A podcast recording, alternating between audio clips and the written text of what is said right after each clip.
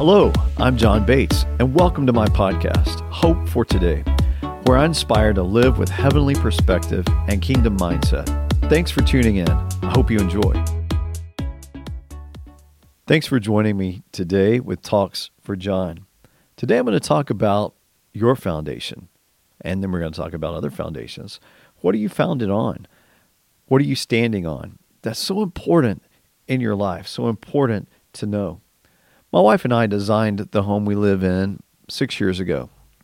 It was exciting to walk the property that we had picked and to imagine what this finished product was going to look like sitting among all the trees. I went out there several times before we ever even broke ground. Remember the day I was there and they came and they began to excavate the ground, began to grade the dirt, make ready for the foundation every tree they had to cut down for the house made me sad, but I realized that was a footprint of our house. So then they put up um, the forms for the foundation and laid it on the ground. And I was there the day the cement truck backed up onto our property and cement was poured into those forms on the ground. It was now becoming a reality.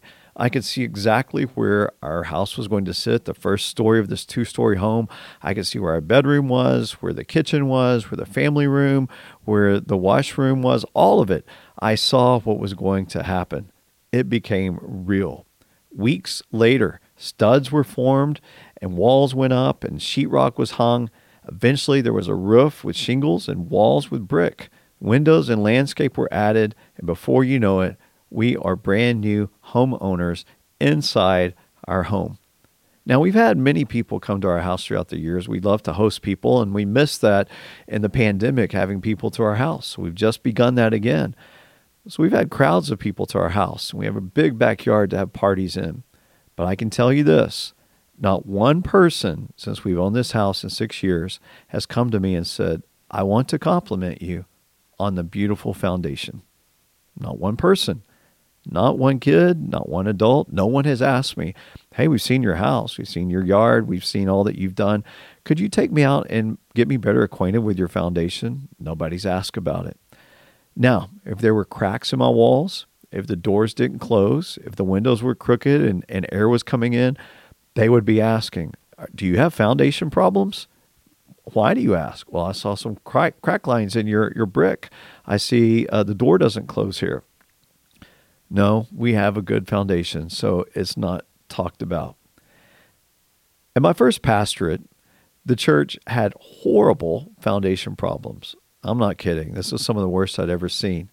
In the fellowship hall, there was a crack extending from one wall all the way to the other side of the room, and it measured about three inches wide in some parts. And you could just look down as far as you can. You could drop a pin down in there, and it just kept going. I don't know where it ended up. So the pastor who built this church in the early 1960s was still alive. This was in uh, 1993. It was an older gentleman. So I went to him and said, Hey, we're having some huge issues with the foundation. The, the walls are cracking. There's a crack all the way across the floor. The doors aren't closing correctly. Could you help me understand before we even get it assessed what's wrong? He said, Oh, I know what's wrong. He was a builder, he was the foreman of the job. He said, What happened this was built in a hard financial time, and we kind of ran out of money. So I had to uh, pinch pennies in some areas.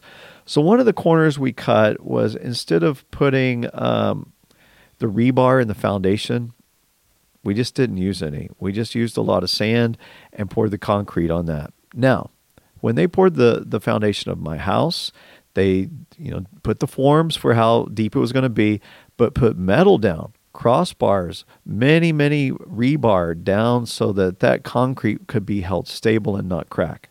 Well, that was not what happened in the church I pastored. So it was cracking, it was falling apart, had to be fixed. So what did we do? We spent a lot of money to get the church repaired, uh, to get the floors, the walls, the bricks redone, the door jambs fixed to get the building jacked up externally so it would no longer fall apart internally. When the foundation is off, everything is off. I was raised in a pastor's home, and when my dad and mom were building, uh, leading their church through a building program in Houston, Texas, It was a large church they were building to seat about 1,500 people. It was exciting. They, the foundation was poured. Uh, everything began to go up. The metal began to go up. The structure began to go up, and it was off by two inches. Everything had to be torn down to the foundation because it was compromised because the foundation was off. You know, I see the church now, it's still standing, it was corrected, but I don't pay attention to the foundation because when I walk in that church, there's still no cracks. The foundation was corrected at the beginning and the, it has held. There's a scripture I want to share with you about foundations, a little story I want to I want to give to you. It's about a wise man who built his house in the right place. Matthew 7:24 says, "Everyone then who hears these words of mine and does them will be like a wise man." We all want to be wise, right? Who built his house on the rock. In the story there was a foolish man who built a house nearby, but he built it on sand. And when the storms came, the rains came, it washed his house away, but the man who built on the rock was not washed away. That brings us back to you. I've talked about the foundation in my house. It's held solid. The foundation, the church I pastored, that was incorrect at the beginning, it was off. The foundation of my father's church that had to be repaired at the very beginning, but it's held. Where is your foundation? When I talk to people, I um, and they tell me they're having problems you know, usually we go back to their childhood. What happened to you as a kid?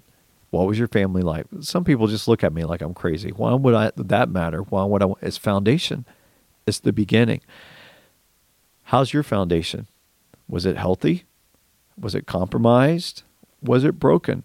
Because if it was compromised or broken, you're probably still having problems today. There are cracks in your life, there are cracks in your character, there are cracks in your witness, and God can heal them.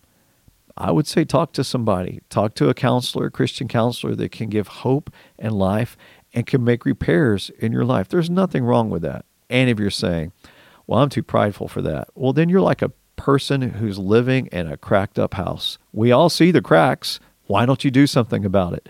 So, in your personal life, if you're saying, I'm broken, but I don't want anybody to see. Oh, they see. They they see the cracks in your life and they're hoping you'll get the help that you need. It's a commitment. It may take some time. It may be difficult, but I'm telling you it's going to be worth it. God is our ultimate foundation. I've asked, had people ask me before when I say, you know, you need to talk to somebody. You need a Christian therapist. You need some counseling. Well, why can't God just fix me?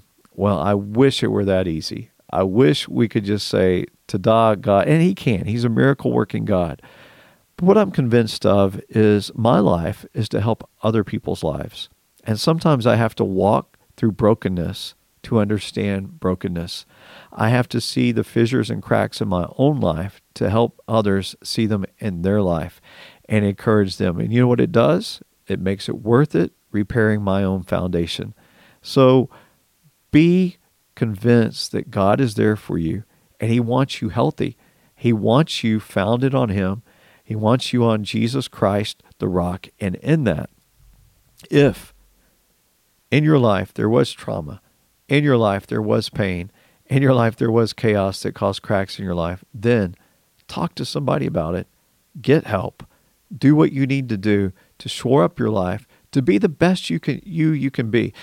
You know, I don't want to be on my deathbed with a lot of regrets. I wish I would have fixed that. I wish I would have done this. I wish I would have done that. I want to do the things that I need to do. And when I get to heaven, I want to hear, "Well done, good and faithful servant. Well done. Well done." In fact, I want to hear that everything every day from the Father. Well done, John. You lived your life well today. And that's what it feels like to have the right foundation. So I bless you today, and I pray that Christ would be everything that you need, and that He would help you if you need help to find the right person to talk to, to repair any trauma, any woundedness in your childhood past, so that you can be everything that God wants you to be to help others. That's what life's all about. Well, thank you for being with me today. It's been a joy. Have a firm foundation. Thanks for listening to Hope for Today with John Bates. Let us know your thoughts by leaving a review. You can subscribe and share these episodes wherever you listen. You can connect with John through Facebook, Instagram, and at johnbatesministries.com. Have a blessed day.